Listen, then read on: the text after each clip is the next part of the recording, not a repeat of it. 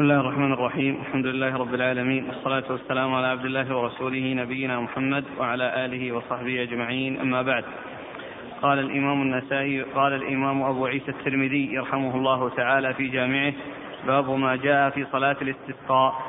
قال حدثنا يحيى بن موسى قال حدثنا عبد الرزاق قال أخبرنا معمر عن الزهري عن عباد بن تميم عن عمه رضي الله عنه أن رسول الله صلى الله عليه وسلم خرج بالناس يستسقي فصلى بهم ركعتين جهر بالقراءة فيهما وحول رداءه ورفع يديه واستسقى واستقبل القبلة. قال وفي الباب عن ابن عباس وأبي هريرة وأنس وآبي اللحم رضي الله عنهم أجمعين. قال أبو عيسى حديث عبد الله بن زيد حديث حسن صحيح وعلى هذا العمل عند أهل العلم. وبه يقول الشافعي وأحمد وإسحاق وعم, عم وعم عباد بن تميم هو عبد الله بن زيد بن عاصم المازني. بسم الله الرحمن الرحيم.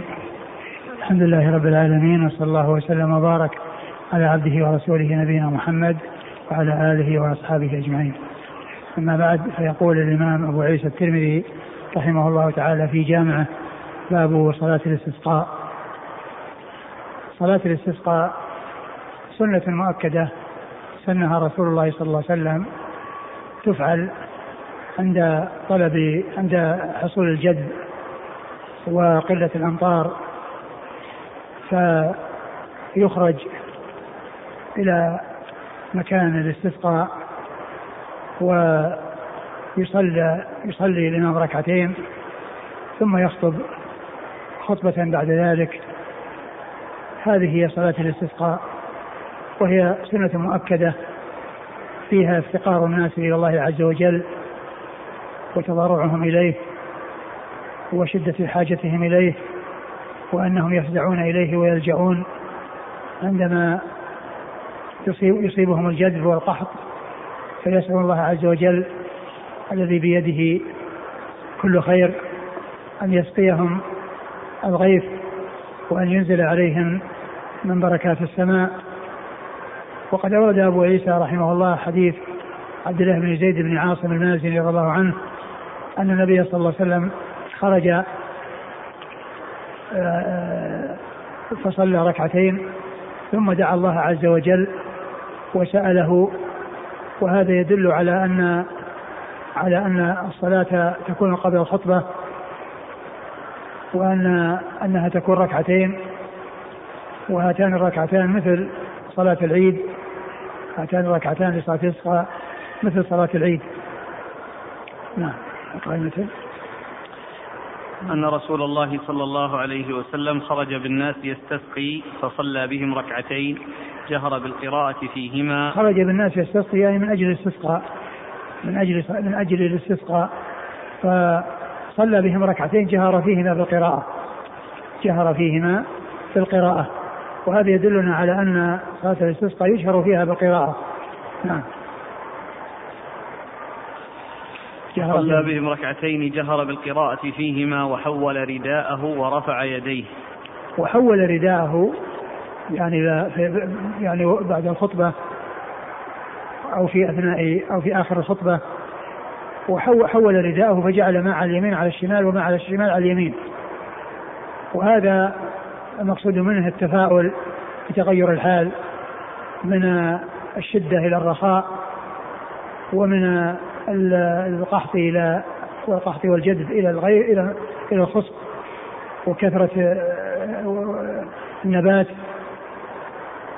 وحصول الماء آه، لسقي الناس وسقي البهائم وحصول النبات والعشب الذي يعني به نفع الناس وفائدة الناس. ف نعم. وحول رداءه ورفع يديه واستسقى ورفع يديه وهذا يدل على ان على أن الدعاء في صلاة الاستسقاء أنها ترفع الأيدي. وجاء في بعض الأحاديث أنها تكون كفها ظهورها إلى السماء. ظهورها إلى السماء وهذا مما يختص به الاستسقاء أن بطونها تكون إلى الأرض وظهورها إلى السماء. نعم. وحول رداءه ورفع يديه واستسقى واستقبل القبلة. يعني استقبل القبلة في الآخر لأنه بعدما خطب ودعا حول رداءه واستقبل القبلة وصار يدعو. والناس كذلك المأمومون يفعلون كذلك يحولون أذيتهم ويدعون. يحولون أذيتهم ويدعون.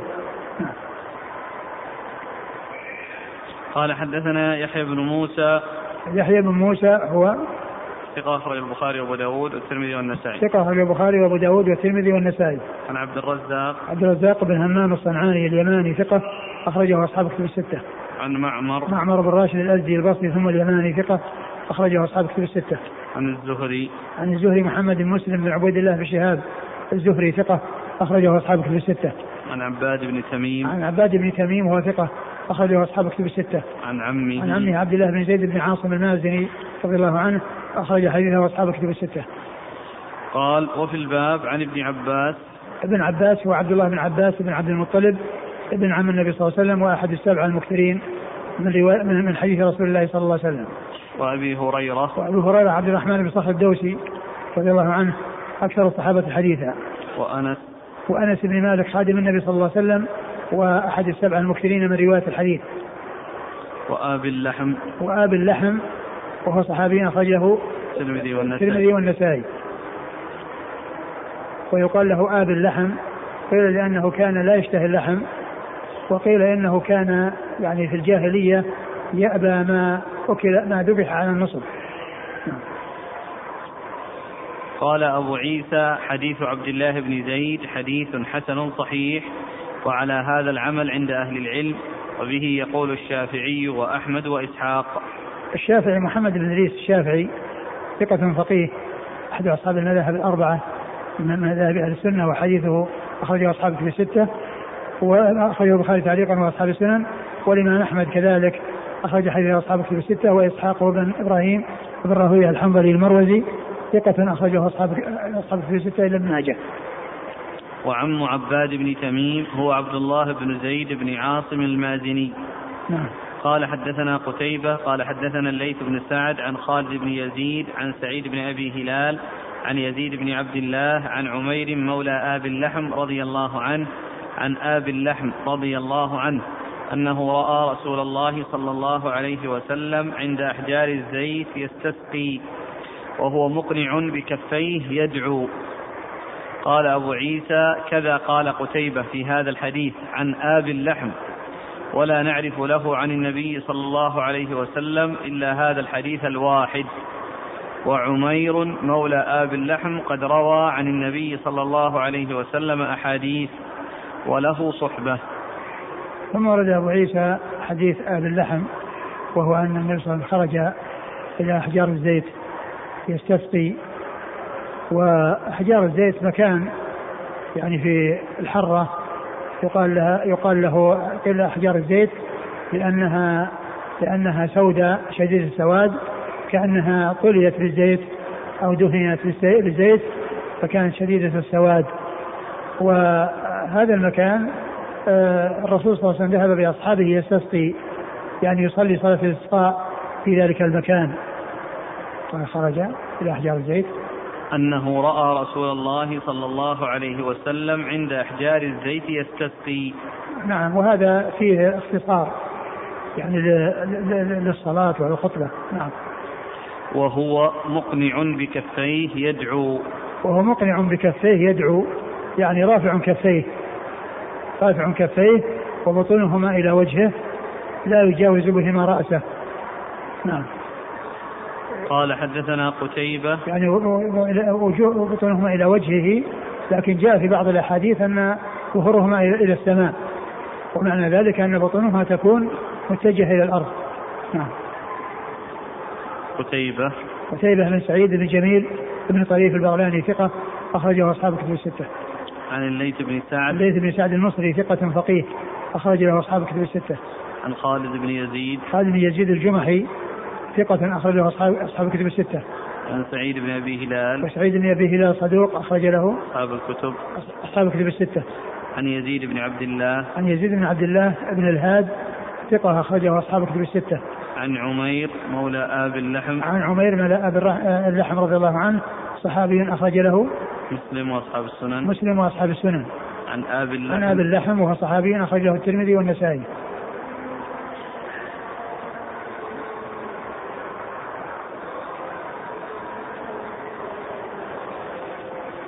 قال أبو عيسى كذا قال قتيبة في هذا الحديث عن آب اللحم. ولا نعرف له عن النبي صلى الله عليه وسلم إلا هذا الحديث الواحد. وعمير مولى آب اللحم قد روى عن النبي صلى الله عليه وسلم أحاديث وله صحبة نعم هو من رواية صحابي عن صحابي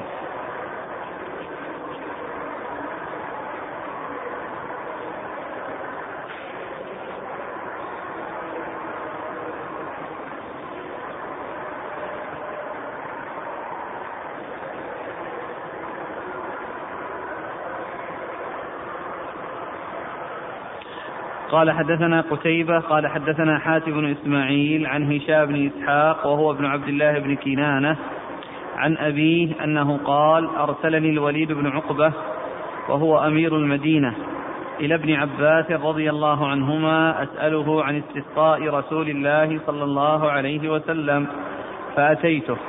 فقال إن رسول الله صلى الله عليه وآله وسلم خرج متبذلا متواضعا. متضرعا. حتى أتى المصلى فلم يخطب خطبتكم هذه ولكن لم يزل في الدعاء والتضرع والتكبير وصلى ركعتين كما كان يصلي في العيد. قال أبو عيسى هذا حديث حسن صحيح. ثم أورد أبو عيسى رحمه الله حديث حديث ابن عباس. ابن عباس رضي الله تعالى عنهما أن النبي صلى الله عليه وسلم أن مروان أن عقبة أن الوليد بن عقبة أرسل إليه يسأله عن الاستسقاء فأخبر أن النبي صلى الله عليه وسلم خرج متبدلا. أي يعني لم يكن لابسا ثياب الزينة وإنما يعني لبس هذه اللباس هذا اللباس الذي هو لباس ليس لباس زينة متبذلا متضرعا. متبذلا متواضعا. متواضعا لله عز وجل خاضعا له سبحانه وتعالى متذللا إليه. نعم. متبذلا متواضعا متضرعا. متضرعا يعني آه، آه، يضرع إلى الله عز وجل ويلجأ إليه ويسأله. نعم. حتى أتى المصلى حتى أتى المصلى. وفيها أن أن أن صلاة الاستسقاء يعني تكون في المصلى كما كما تكون العيد أيضا كذلك. نعم. فلم يخطب خطبتكم هذه. فلم يخطب خطبتكم هذه. هذا المقصود منه ليس نفي للخطبه وإنما هو نفي نفي لنوع من الخطب. وهو قي وهو نفي يرجع إلى القيد دون المقيد لأنه ليس نفيا للخطبة التي هي الأصل. وإنما هو نفي لنوع من الخطب الذي هو وصفه بقوله هذه. فلم يخطب خطبتكم هذه وهو نفي للقيد دون المقيد. وهذا من جنس ما ما سبقت الإشارة إليه في آه، في الجمعة حديث سلمة الأكوع أن النبي صلى الله عليه وسلم كان يعني كانوا ينصرفون من الجمعة وليس للشيطان ظل يستظل به. فالذين قالوا إن الخطبة تكون بعد الزوال أو أن الصلاة تكون بعد الزوال قالوا أنه يرجع يرجع للقيد. يعني أنه ليس هناك ظل يستظل به يرجع إلى كلمة يستظل به. ومنهم من قال أنه يرجع إلى الأصل أي ليس له ظل أصلا. يعني ليس له ظل أصلا. وهذا النفي يرجع للقيد الذي هو هذه. ولا يرجع المقيد الذي هو أصل الخطبة. فإذا الخطبة موجودة ولا والرسول صلى الله عليه وسلم كان يخطب ولكن ليس كهذه الخطبة التي يفعلونها. نعم. خطبتكم هذه إيش بعدها؟ ولكن لم يزل في الدعاء والتضرع والتكبير. يعني في خطبته لم يزل كذلك يعني يدعو ويتضرع ويكبر. نعم. وصلى ركعتين كما كان يصلي في العيد. وصلى ركعتين كما كان يصلي في العيد. يعني أن صلاة الاستسقاء مثل صلاة العيد. يعني صفتها صفة صلاة العيد. نعم. قال حدثنا قتيبة عن حاتم بن إسماعيل. حدثنا قتيبة. وهذا الحديث يعني آه، ترتيبه على حسب ما فيه أن كأن الصلاة بعد الخطبة. ويعني وقد جاء هذا وهذا ولكن الأكثر يعني في الروايات أن الصلاة قبل الخطبة. نعم. قال حدثنا قتيبة عن قتيبة مر ذكره. حاتم بن إسماعيل هو؟ صدوق يهم أخرج أصحاب الكتب. صدوق يهم أخرج أصحاب الكتب الستة. عن هشام بن إسحاق.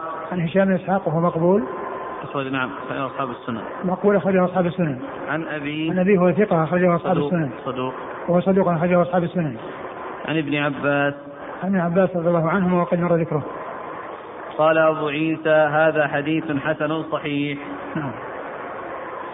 قال حدثنا محمود بن غيلان قال حدثنا وكيع عن سفيان عن هشام بن إسحاق بن عبد الله بن كنانة عن أبيه فذكر نحوه وزاد فيه متخشعا. قال أبو عيسى هذا حديث حسن صحيح.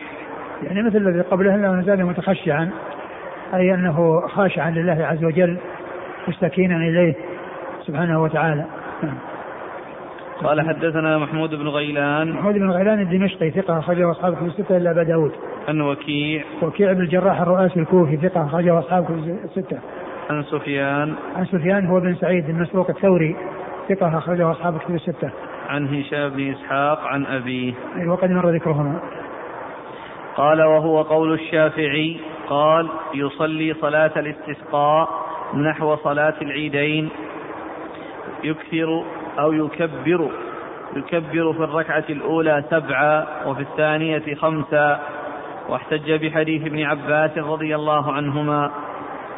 يعني وهذا وهذا فيه بيان أن صلاة العيد صلاة الاستسقاء مثل صلاة العيد وصلاة العيد معلوم أن فيها سبع تكبيرات في الركعة الأولى وخمس تكبيرات في الركعة الثانية قبل القراءة.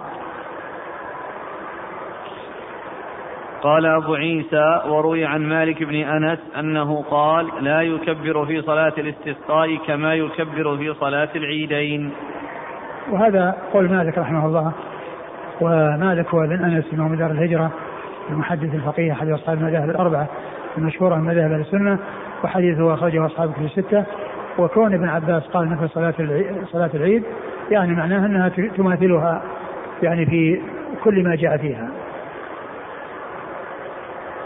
وقال النعمان أبو حنيفة لا تصلى صلاة الاستسقاء ولا آمرهم بتحويل الرداء ولكن يدعون ويرجعون بجملتهم. نعم بعده قال أبو عيسى خالف السنة. ثم أورد هذا الكلام وهذا في بعض النسخ. هذا في بعض النسخ ولهذا لا يوجد في النسخة التي في في قصة الشارع وإنما هذا يعني عند الشيخ أحمد شاكر في إحدى النسخ. ولم يسبق أن جاء ذكر النعمان أو التنصيص عليه فيما مضى. وهذا مما يبين أن هذه النسخة يعني أنها خلاف يعني ما هو معهود يعني من من من, من, من الترمذي رحمه الله فإنه لم يسمي أبا حنيفة فيما مضى. وإنما يكتفي أن يقول بعض أهل الكوفة أو أهل الكوفة أو قال قال أهل الكوفة. وهنا هذا في بعض النسخ ولهذا نسخة الشارع ليس فيها هذا الكلام الذي يتعلق بأبي حنيفة. وأبو حنيفة رحمه الله هو أحد أصحاب المذاهب الأربعة المشهورة من مذاهب أهل السنة. و وقد قال قال فيها الحافظ إيش؟ فقيه مشهور. فقيه مشهور أخرج له الترمذي والنسائي. أخرجه الترمذي والنسائي. قال رحمه الله تعالى ما أدري رواية الترمذي يعني هي في هذا المكان. طبعا ليست في هذا المكان لأن هذا ليست رواية. هذا ليس رواية وإنما أخبار. لكنه يعني لم لم يسبق أن مر بنا ذكر آه، ذكر أبي حنيفة في الإسناد لكن هو من رجال الترمذي. الترمذي وابن ماجه. النسائي الترمذي والنسائي نعم. قال رحمه الله تعالى باب ما جاء في صلاة الكسوف. قال حدثنا محمد بن بشار قال حدثنا يحيى بن سعيد عن سفيان عن حبيب بن أبي ثابت عن طاووس عن ابن عباس رضي الله عنهما عن النبي صلى الله عليه وآله وسلم أنه صلى في كسوف فقرأ ثم ركع ثم قرأ ثم ركع ثم قرأ ثم ركع ثلاث مرات ثم سجد سجدتين والأخرى مثلها. قال وفي الباب عن علي وعائشة وعبد الله بن عمرو والنعمان بن بشير والمغيرة بن شعبة وأبي مسعود وأبي بكرة وسمرة وأبي موسى الأشعري وابن مسعود وأسماء بنت أبي بكر الصديق وابن عمر وقبيصة الهلالي وجابر بن عبد الله وعبد الرحمن بن سمرة وأبي بن كعب رضي الله عنهم أجمعين. قال أبو عيسى حديث ابن عباس حديث حسن صحيح. وقد روي عن ابن عباس رضي الله عنهما عن النبي صلى الله عليه وآله وسلم أنه صلى في كسوف أربع ركعات في أربع سجدات. وبه يقول الشافعي وأحمد وإسحاق. ثم ورد أبو عيسى باب صلاة الكسوف. وصلاة الكسوف يعني آه، هي آه، حصول الكسوف للشمس والقمر. حصول الكسوف للشمس والقمر فإن فإنها جاءت سنة عن رسول الله صلى الله عليه وسلم لهذا لهذا لهذا لهذا الذي يحدث ولهذا الذي يحصل وهي سنة سنها رسول الله صلى الله عليه وسلم ويجهر فيها بالقراءة والثابت في صفتها الذي جاء في الصحيحين وفي غيرهما أنها ركعتان في كل ركعة ركوعان وسجدتان. السجدتان كغيرهما من الصلوات كغيرها من الصلوات. وأما الركوعان فهذا من خصائصها كون فيها أكثر من ركوع هو من خصائص هذه الصلاة. وجاء في بعض الأحاديث وهو حديث ابن عباس هذا الذي قدمه المصنف وهو أيضا موجود عند مسلم وغيره أنه ثلاث ركوعات في كل ركعة. في كل ركعة ثلاث ركوعات. فيكون فيها القراءة ثلاث مرات وفيها آه، آه، في آه، فيها القراءة ثلاث مرات والركوع ثلاث مرات. ولكن وجاء أكثر من ذلك أيضا. ولكن المحفوظ هو الركوعان في كل ركعة. وما سوى ذلك فإنه يكون شاذا. وذلك أن الأحاديث التي جاءت في صلاة الكسوف هي يوم مات ابن رسول الله صلى الله عليه وسلم إبراهيم. ومعلوم أن الرسول صلى الله عليه وسلم صلى صلاة واحدة ولكن اختلفت فيها الروايات. فمنهم من رواها وكانت روايته محفوظة ومنهم من رواها وكانت روايته شاذة. والمحفوظ هو ما جاء في صحيح البخاري ومسلم من حصول الركوعين في كل ركعة. وأما ما زاد على ذلك فهو في صحيح مسلم وغيره وهو يعتبر من الشاذ الذي هو صحيح الإسناد ولكنه شاذ لأن فيه مخالفة الثقة لمن هو أوثق منه. اقرأ قال.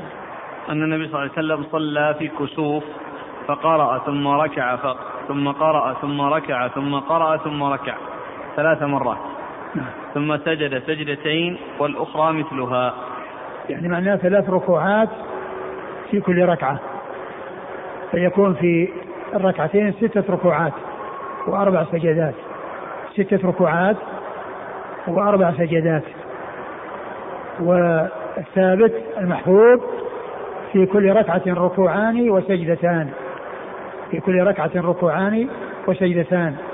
ففيها قيامان وقراءتان وركوعان وسجدتان. كل ركعة فيها هذه الأشياء. قيامان وركوعان وقراءتان وسجدتان. قال حدثنا محمد بن بشار. محمد بن بشار هو الملقب بن دار ثقة أخرجه أصحاب الكتب الستة وهو شيخ لأصحاب الكتب الستة. عن يحيى بن سعيد. يحيى بن سعيد القطان ثقة أخرجه أصحاب الكتب الستة. عن سفيان. عن سفيان هو الثوري مر ذكره عن حبيب بن أبي ثابت. عن حبيب بن أبي ثابت وهو ثقة أخرجه أصحاب كتب الستة. عن طاووس. عن طاووس بن كيسان ثقة أخرجه أصحاب كتب الستة. عن ابن عباس. عن ابن عباس مر ذكره قال وفي الباب عن علي. علي بن أبي طالب أمير المؤمنين ورابع الخلفاء الراشدين الهاديين المهديين صاحب المناقب الجنة والفضائل الكبيرة وحديثه عند أصحاب كتب الستة. وعائشة. وعائشة أم المؤمنين رضي الله عنها صديقة من الصديق وهي ممن أكثر الحديث عن رسول الله صلى الله عليه وسلم. وعبد الله بن عمرو. وعبد الله بن عمرو رضي الله عنهما أحد العباد له الأربعة من الصحابة وحديثه أخرجه أصحاب كتب الستة. والنعمان بن بشير. والنعمان بن بشير رضي الله تعالى عنهما صحابي بن صحابي وحديثه أخرجه أصحاب كتب الستة. والمغيرة بن شعبة. والمغيرة بن شعبة رضي الله عنه أخرج حديثه أصحاب كتب الستة. وأبي مسعود. وأبي مسعود عقبة بن عمرو الأنصاري البدري أخرج له أصحاب كتب الستة. وأبي بكرة. وأبي بكرة هو نفيع بن الحارث. نفيع بن الحارث أخرجه أصحاب كتب الستة. وسمرة. سمرة بن جندب أخرجه أصحاب كتب الستة. وأبي موسى الأشعري. وأبو موسى الأشعري عبد الله بن قيس أخرج له أصحاب كتب الستة. وابن مسعود. وابن مسعود بن مسعود الهذلي أخرج له أصحاب كتب الستة. وأسماء بنت أبي بكر وأسماء بنت أبي بكر أخرجها أصحاب الكتب الستة. وابن عمر. وابن عمر أحد العباد الأربعة من الصحابة وأحد المكثرين من حديث رسول الله صلى الله عليه وسلم. وقبيصة الهلالي. وقبيصة الهلالي أخرج له الترمذي. مسلم وأبو داود والنسائي. مسلم مسلم وأبو داود والنسائي. وجابر بن عبد الله. وجابر بن عبد الله الأنصاري رضي الله عنهما. أحد المكثرين من حديث رسول الله صلى الله عليه وسلم. وعبد الرحمن بن سمرة. وعبد الرحمن بن سمرة أخرجه أصحاب كتب الستة. وأبي بن كعب. وأبي بن كعب أخرجه أصحاب كتب الستة. قال أبو عيسى حديث ابن عباس حديث حسن صحيح. وقد روي عن ابن عباس عن النبي صلى الله عليه وسلم أنه صلى في كسوف أربع ركعات في أربع سجدات. نعم أربع ركعات أي ركوعات في ركعتان صلاة الكسوف ركعتان في كل ركعة ركوعان وسجدتان. فقوله ركعات أي ركوعات؟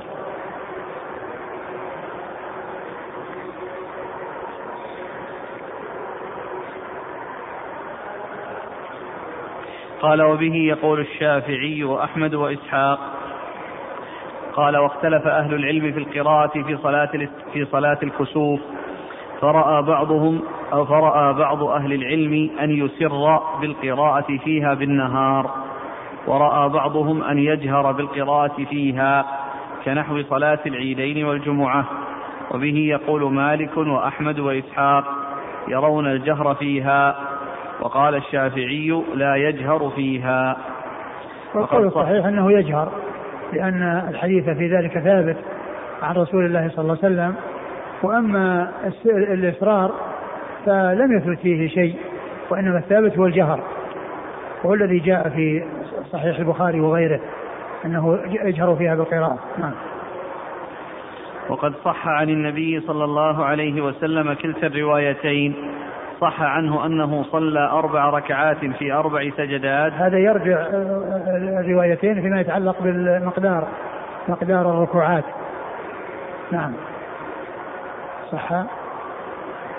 هذا لا يرجع للقراءة وإنما يرجع للركو... لمقدار الركوعات. وقد صح. أنه صلى الله عليه وسلم صلى أربع ركعات في أربع سجدات. نعم ركعات يعني ركوعات. نعم. وصح عنه أيضا أنه صلى ست ركعات في أربع سجدات. يعني ست ركوعات وأربع سجدات اللي هو كما جاء في الحديث الأول. نعم. وهذا عند أهل العلم جائز على قدر الكسوف. يعني يقصد أن أن أن, أن هذا جائز وهذا جائز على قدر الكسوف. إذا كان الكسوف يعني آه أنه طال وأن كذا فإنه يؤتى بركوعات كثيرة. أي تزاد الركوعات وهذا يعني جمع. ولكن الذي ذكر شيخ الإسلام ابن تيمية وغيره أن هذا من قبيل الشاذ لأن الأحاديث اللي في صلاة الكسوف هي تتعلق بصلاه الكسوف يوم مات إبراهيم. فإذا يكون فيها محفوظ ويكون فيها شاذ.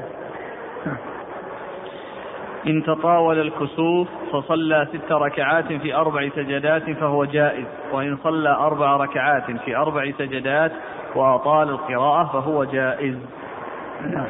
ويرون أصحابنا أن تصلى صلاة الكسوف في جماعة في كسوف الشمس والقمر. ويرون أصحابنا هذا فيه الجمع بين الاسم الظاهر والضمير. الاسم الظاهر والضمير وهو جائز في اللغة ومنه قول الله عز وجل وأسروا النجوى الذين ظلموا وأسروا النجوى الذين ظلموا. وقوله صلى الله عليه وسلم يتعاقبون فيكم ملائكة يتعاقبون فيكم ملائكة لأن فيه الجمع بين الضمير والاسم الظاهر. نعم أه، يرون أن تصلى صلاة الكسوف في جماعة في كسوف الشمس والقمر يعني أنها تشرع لها الجماعة نعم. وهل يشرع أن يصليها منفردا؟ ما أعلم يعني أقول ما أعلم في هذا الشيء وهل يشرع له القضاء إذا جاء وجد الجماعة قد انتهوا؟ لا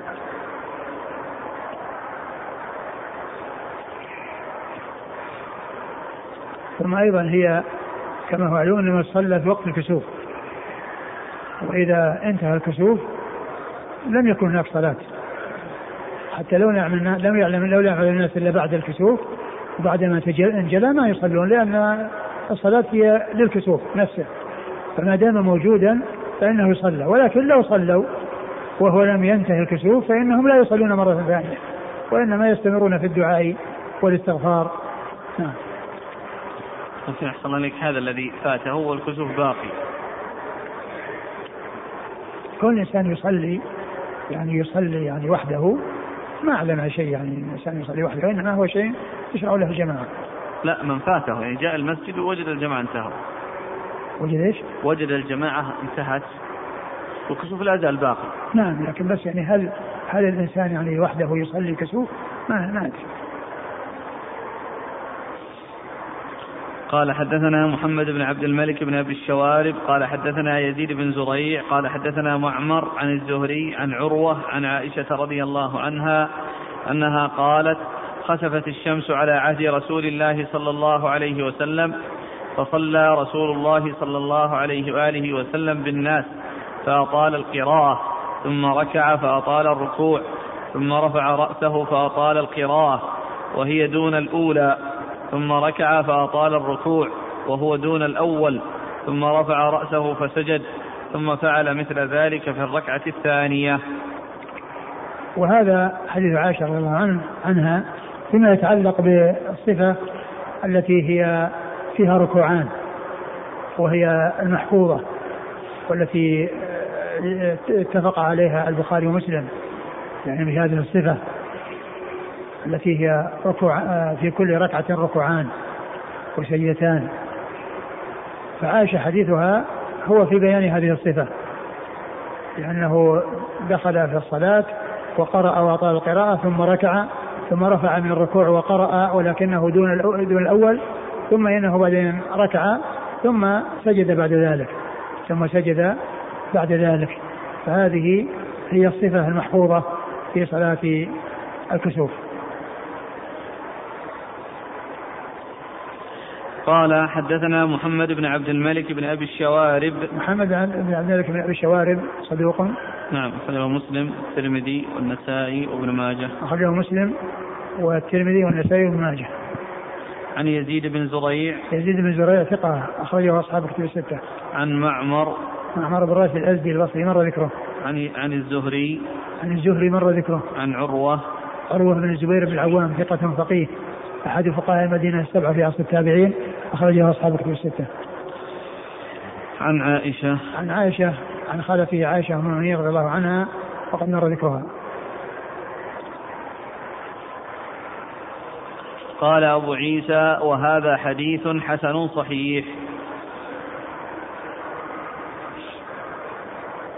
وبهذا الحديث يقول الشافعي وأحمد وإسحاق يرون صلاة الكسوف أربع ركعات في أربع سجدات يعني كلمة ركعات هذه المقصود بها الركوعات.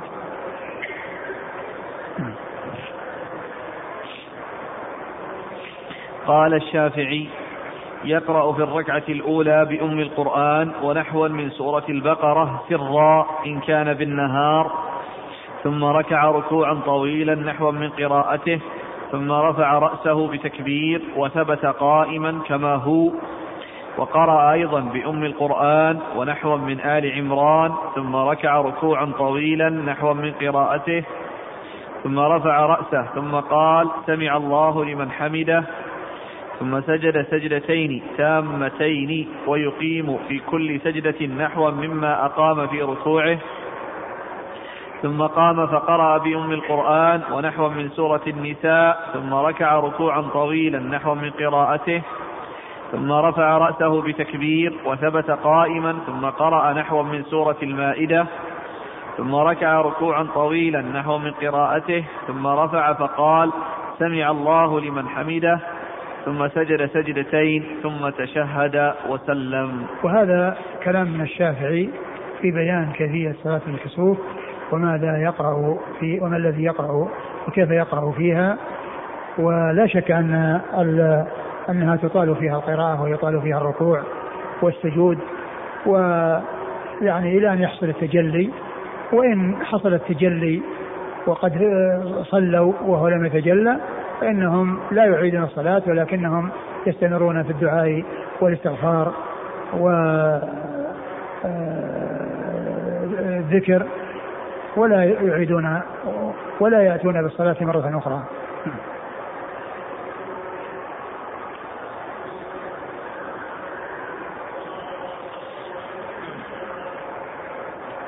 قال رحمه الله تعالى باب ما جاء في صفة القراءة في الكسوف. قال حدثنا محمود بن غيلان قال حدثنا وكيع قال حدثنا سفيان عن الأسود بن قيس عن ثعلبة بن عباد.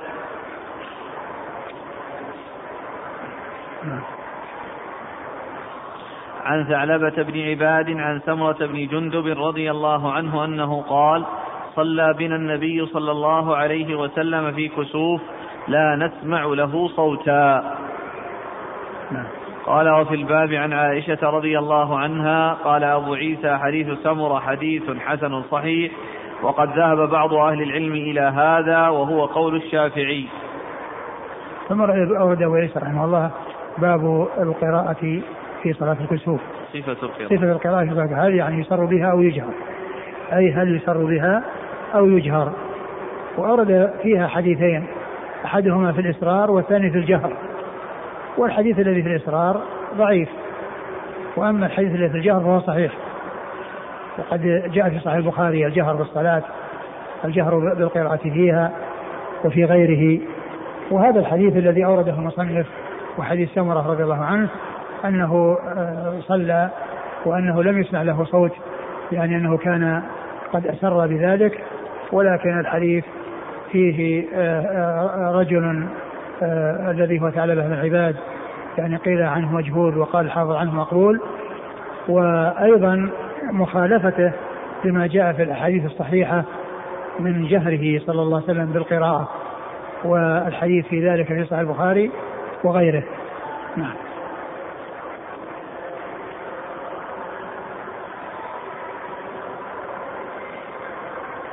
قال حدثنا محمود بن غيلان نعم مر ذكره. عن وكيع كذلك مر ذكره. سفيان نعم. عن الأسود بن قيس. الأسود بن قيس ثقة أخرجه أصحابك في الستة. عن ثعلبة بن عباد. ثعلبة بن عباد مقبول أخرج له.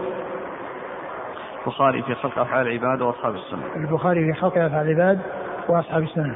عن سمرة بن جندب. عن سمرة بن جندب رضي الله عنه وقد مر ذكره.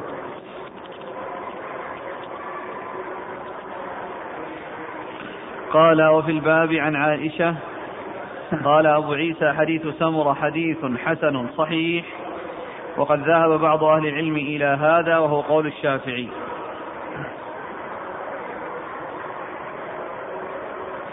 قال حدثنا أبو بكر محمد بن أبان قال حدثنا إبراهيم بن صدقة عن سفيان بن حسين عن الزهري عن عروة عن عائشة رضي الله عنها أن النبي صلى الله عليه وآله وسلم صلى صلاة الكسوف وجهر بالقراءة فيها. قال أبو عيسى هذا حديث حسن صحيح. ثم روي أبو عيسى حديث عائشة رضي الله عنها أن صلى بالناس صلاة الكسوف وجهر بالقراءة فيها. وجهر بالقراءة فيها. وهذا هو الثابت عن رسول الله صلى الله عليه وسلم. وهذا هو الثابت عن رسول الله عليه الصلاة والسلام.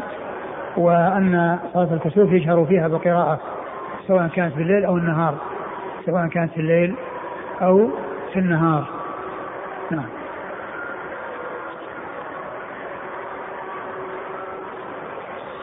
قال حدثنا أبو بكر محمد بن أبان. أبو بكر محمد بن أبان ثقة أخرج له. البخاري وأصحاب السنة. البخاري وأصحاب السنة. عن إبراهيم بن صدقة. عن إبراهيم بن صدقة وهو صدوق رجل الترمذي. صدوق رجل الترمذي. عن سفيان بن حسين. عن سفيان بن حسين وهو ثقة في غير الزهري باتفاقهم ثقة ثقة في غير الزهري باتفاقهم وهذا رواية عن الزهري نعم. نعم. وهذا رواية عن الزهري لكن له متابعون له متابعون عدد. نعم وأخرج له البخاري تعليقا ومسلم في المقدمة. البخاري تعليقا ومسلم في المقدمة وأصحاب السنن. عن الزهري عن عروة عن عائشة. وقد مر ذكر الثلاثة. قال أبو عيسى هذا حديث حسن صحيح. نعم.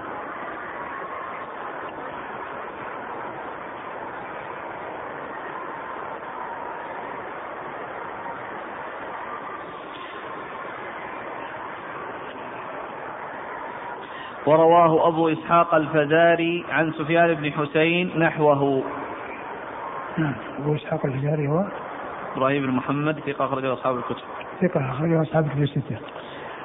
وبهذا الحديث يقول مالك بن أنس وأحمد وإسحاق.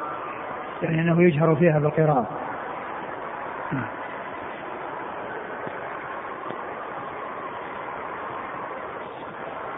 قال رحمه الله تعالى باب ما جاء في صلاة الخوف. والله تعالى أعلم وصلى الله وسلم وبارك على عبده ورسوله نبينا محمد وعلى آله وأصحابه أجمعين. جزاكم الله خيرا وبارك الله فيكم ونفعنا الله بما قلت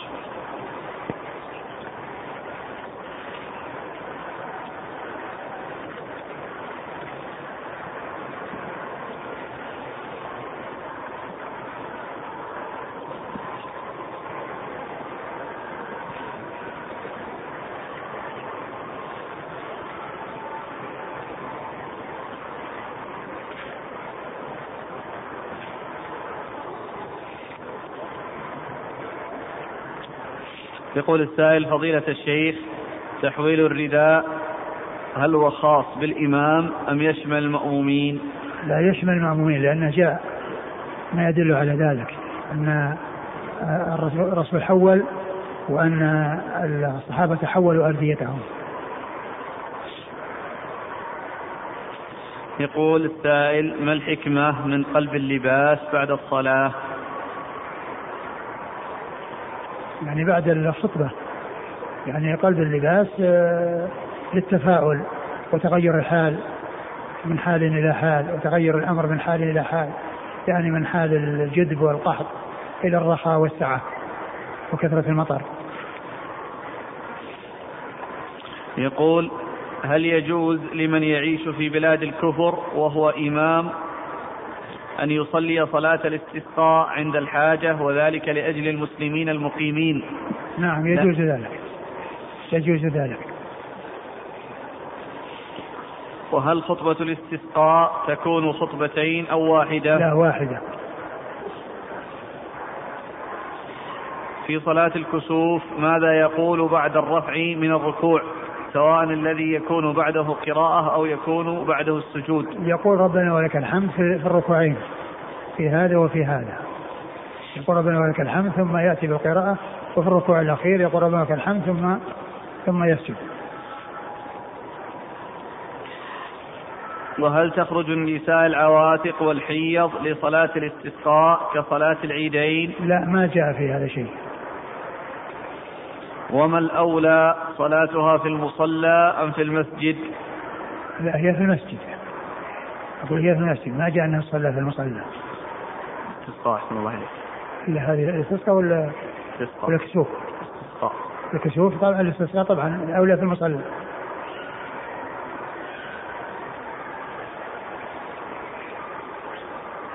أما ما ينبغي أن ينبه عليه بالنسبة للكسوف أن من كان مسبوقا فإنه لا يدرك الركعة إلا إذا أدرك الركوع الأول منها. ولو أدرك الركوع الثاني فإن عليه أن يأتي بالركعة. فهو يكون مدركا للركعة بإدراك ركوعه الأول وليس بإدراك الركوع الثاني.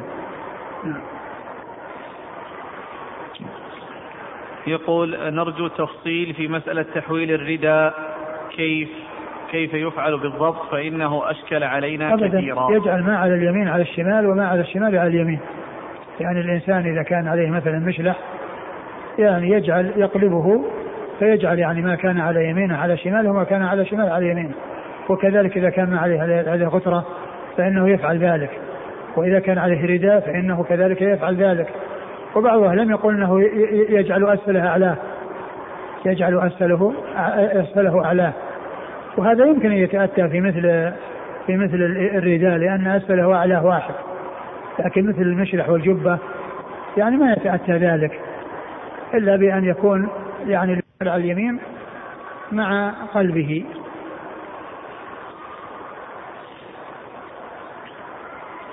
ويقول كذلك آه، آه، لو سمحت أرنا كيف ترفع الأيدي في صلاة الاستسقاء. هكذا.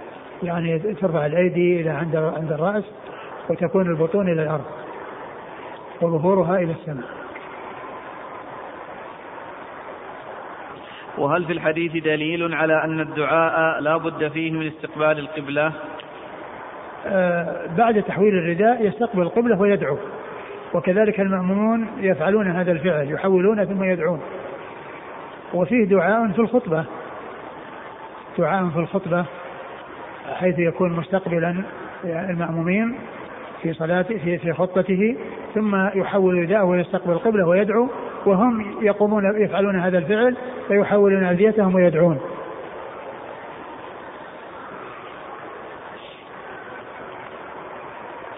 يقول وهل تكون هذه الصفة كذلك في خطبة الجمعة إذا استسقى الإمام؟ نعم.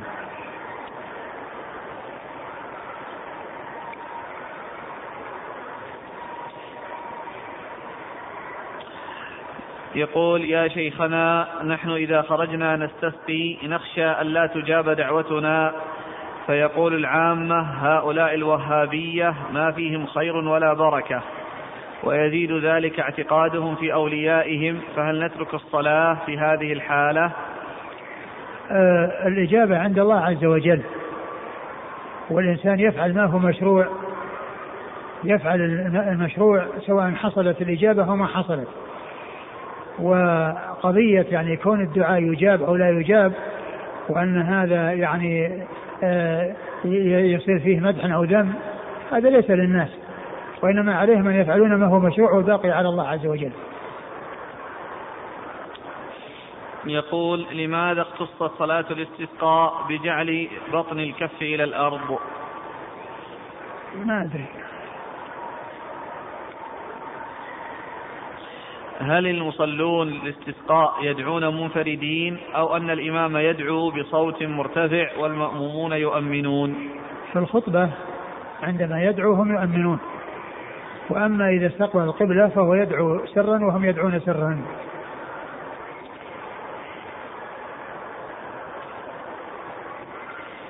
يقول من كان له رداء أو بشت لا يلبسه دائما ولكن إذا سمع أن هناك استسقاء لبسه ليقلبه بعد انتهاء الخطبة. ما في بس ولو لم يفعل يكفي الغترة أنه يقلبها لأن الغترة مثل الرداء. نرى بعض المصلين بعد نهاية الإمام من الخطبة يقوم قائما ويستقبل القبلة ويدعو فما صحة هذا العمل؟ ما في بأس لأن القلب يتأتى بهذا. يعني القلب إنما يتأتى بهذا. يعني مثل ما إذا كان عليه مشلح أو كان عليه جبة ويريد أن يقلبه فإنه يتأتى ذلك بالقيام.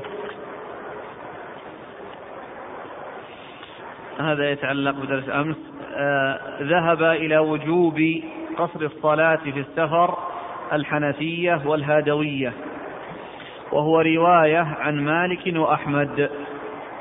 حكاه عنهما ابن المنذر وابن تيمية في المجموع. نعم. وعنهما رواية أخرى أن الإتمام مكروه. هذا معروف أن أن من أهل العلم ومنهم الحنفية من يقول بوجوب القصر. ويعني الجمهور على على أن القصر يعني رصة وأنه ليس بواجب. والذي جاء في القرآن وإذا ضربتم في الأرض فليس عليكم جناح أن تقصروا من الصلاة. لا لأن كان في عبارة. يقول آه لما ذكر التقصير في السفر قال وهو قول الشافعي وأحمد وإسحاق إلا أن الشافعي يقول التقصير رخصة له في السفر فإن أتم الصلاة أجزى عنه فكان السؤال لماذا أفرد الشافعي عن أحمد وإسحاق؟ هل هما يريان أن التقصير واجب؟ لا. فهذه رواية يحكيها ابن المنذر وابن تيمية عن الإمام أحمد. معروف عن الحنابلة أنهم يرون أنه رخصة وليس بواجب. وهذه رواية ثانية. يمكن. يمكن رواية؟ نعم يمكن. فهما روايتان رواية عن مالك وأحمد بالوجوب ورواية أخرى أن الإتمام مكروه.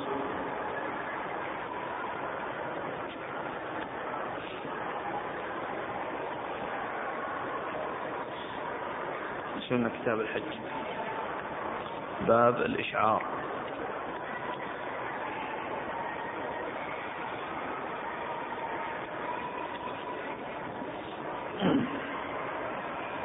يقول السائل هل يحق لجماعة من المسلمين الخروج للاستسقاء من غير أمر ولي الأمر؟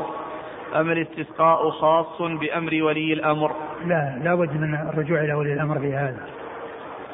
وما الحكم لو كان الإمام كافرا؟ هل يستأذن؟ لا ما يستأذن. أقول لا يستأذن وإنما يصلي المسلمون ويسأل الله عز وجل لهم ولغيرهم.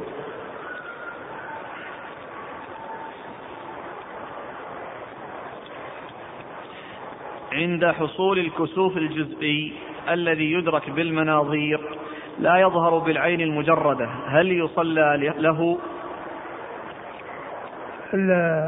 الكسوف هو الذي يراه الناس. وأما شيء لا يعني يدرك إلا بالمناظير أو لا يراه الخواص إلا الخواص هذا لا يلتفت إليه. وإنما يعني الشيء الذي يراه الناس ويعرف أن حصل الكسوف ويرونه عند ذلك يصلون.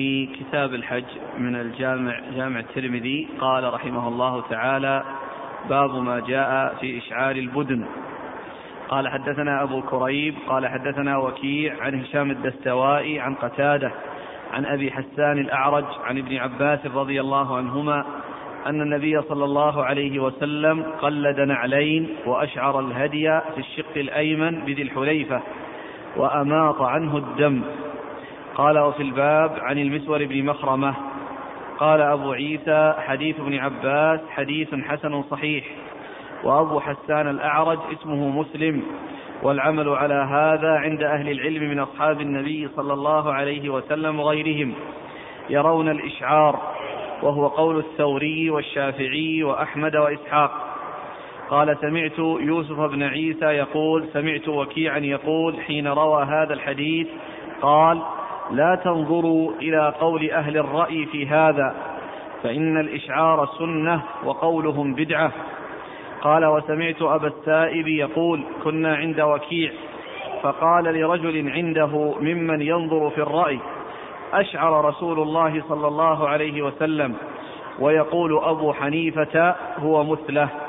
قال الرجل فإنه قد روي عن إبراهيم النخعي أنه قال الإشعار مثله. قال فرأيت وكيعا غضب غضبا شديدا وقال أقول لك قال رسول الله صلى الله عليه وسلم وتقول قال إبراهيم ما أحقك بأن تحبس ثم لا تخرج حتى تنزع عن قولك هذا إيش السؤال؟ فالظاهر أنه يصرح باسمه إذا أراد أن يرد قولا ظاهر ظاهر في مخالفة السنة. آه هو كما كما عرفنا هو من رجاله. أقول هو سيأتي يعني على حسب ما قال الحافظ التقريب من رجاله الترمذي والنسائي. و و وهذا القول الذي ذكره هنا أيضا جاء عن عن صاحبيه أبو يوسف ومحمد انهما قالا بخلافه. قالا بخلافه. بخلاف يعني ما قاله أبو حنيفة. إيش إيش عبارة عن أبو حنيفة لما نص عليه إيش قال؟ يقول يقول أبو حنيفة هو مثلة نعم.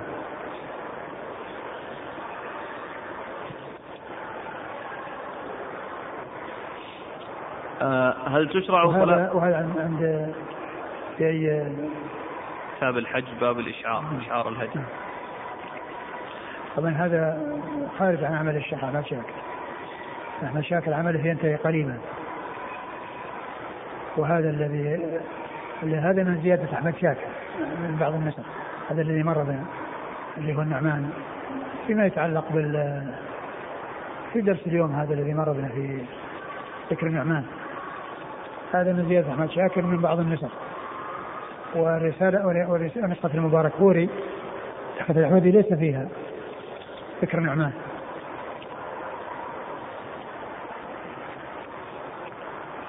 لكن هذا الذي ذكره عنه حتى صاحبها أبو يوسف محمد خالفه في ذلك ورأوا الإشعار للاتباع. وأنا أشرت إلى هذا في الفوائد المنتقاة يعني فيما يتعلق باتباع السنة.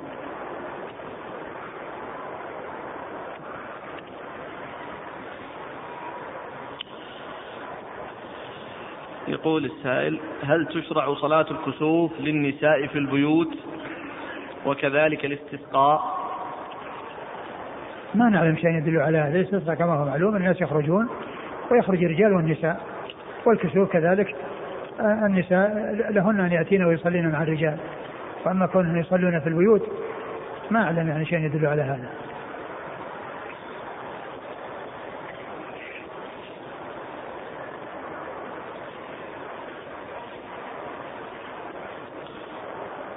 يقول السائل هل تقرأ الفاتحة في كل قراءة؟ صلاة صلاة الكسوف. نعم في كل قراءة. تقرأ الفاتحة يعني في كل يعني في كل قيام في أول الصلاة وبعد الركوع الأول. تقرأ الفاتحة مرتين ويقرأ القرآن بعدها مرتين.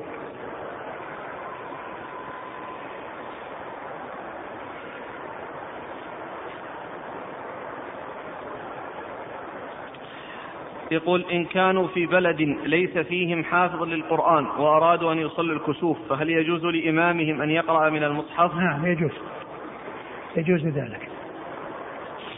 قد سبق أن مر أن أشرت إلى أن البخاري رحمه الله أورد أثرا في صحيحه عن عائشة رضي الله عنها أن لها مولى يعني يصلي بها التراويح في رمضان يأمها من المصحف. نعم.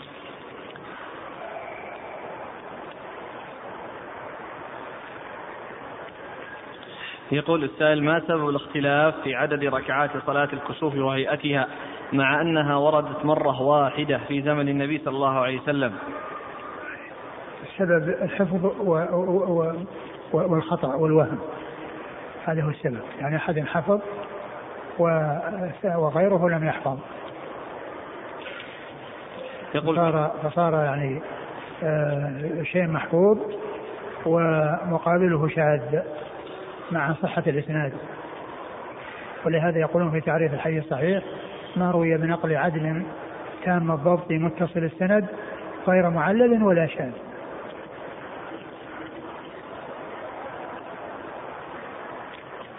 يقول كم مرة صلى النبي صلى الله عليه وسلم صلاة الاستسقاء؟ لا أدري. ما المناسبة من دخول صلاة الاستسقاء وصلاة الكسوف في أبواب السفر؟ ليست في أبواب السفر وإنما جاءت بعدها. أبواب السفر مستقلة وصلت الاستسقاء يعني جاءت مستقلة. وإنما يعني أبواب السفر لكثرة الأبواب وأما هذه لقلة الأبواب. بعضها يعني صلاة الاستسقاء فيها عدة أبواب ولا باب واحد؟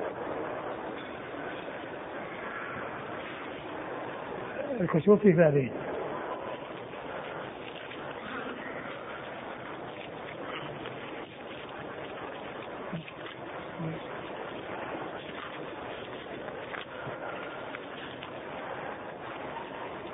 باب واحد وباب واحد.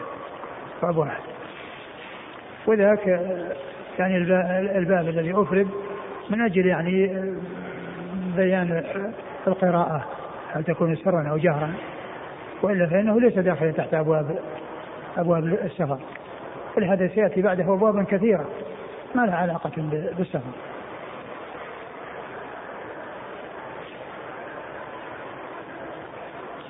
هل لصلاة الكسوف خطبة؟ نعم لها خطبة يعني جاء في الحديث ثبت في صحيح البخاري ثم خطب الناس بعدما صلى ثم خطب الناس هل يصح الاستدلال بقول صلى الله عليه وسلم فافزعوا إلى الصلاة على أن صلاة الكسوف واجبة؟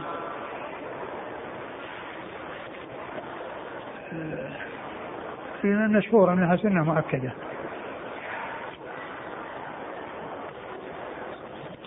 هل يجوز دعاء القنوت في النوازل بدون إذن الإمام؟ لا يرجع في ذلك إلى إذن الإمام.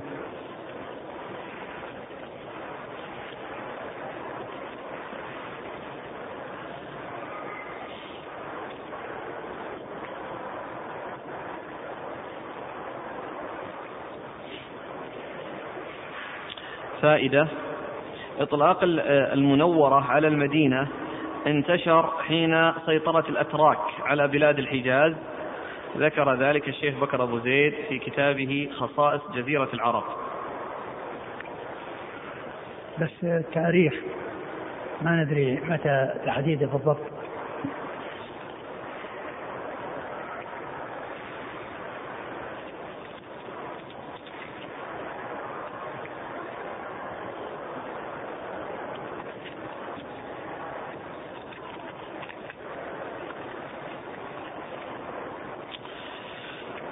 هل يجوز أن يقال لغير النبي صلى الله عليه وسلم صلى الله عليه؟ علما يقول الذهبي ذكر في سير أعلام النبلاء في ترجمة يحيى بن معين قال دخلت الكوفة فرأيت جارية جميلة بيعت بألف دينار صلى الله عليها. فقال له صاحبه أتقول هذا يا يحيى وأنت من أنت؟ فقال له نعم صلى الله عليها وعلى كل مليح. قال الذهبي معلقا هذا الكلام من يحيى بن معين محمول على وجه الدعابة. انتهى منه. وأيضا الثبوت قبل ذلك. هل يثبت أو لا يثبت؟ آه. والصلاة على غير الأنبياء تجوز تبعا. تجوز تبعا. وجاء في بعض الأحاديث يعني الحديث الذي فيها اللهم صل على آل أبي أوفى فيما يتعلق بالصدقة. فيما يتعلق بالصدقة وأخذ الصدقة. لكن المشهور أن أن الأنبياء يصلى عليهم والصحابة يترضى عنهم وغيرهم يترحم عليهم. وجاء في الحديث فيما يتعلق بالصلاة آه يعني أنه يصلى على غيرهم تبعا وجاء أيضا فيما يتعلق بالاستقلال قال اللهم صل على آل أبي أوفى.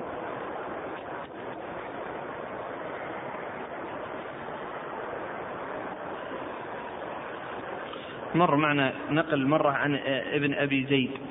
قال ابن العربي عن ابن أبي زيد. إيه. قلتم لعله.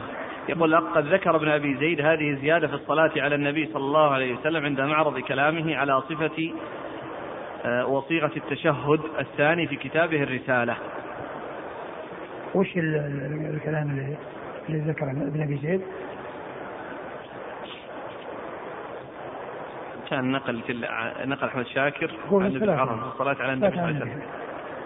فسألتكم قلت ابن أبي زيد قلت لك أبو زيد ابن أبي زيد القيراني قلت لعله لكنه غير موجود في فالأخ يقول إنه موجود ذكر هذا الكلام في صيغة التشهد الثاني في كتابه الرسالة. إيه بس وش هو يعني كان هو لو قال هو هو وفي صفة الصلاة عليه السلام مرة قريبا.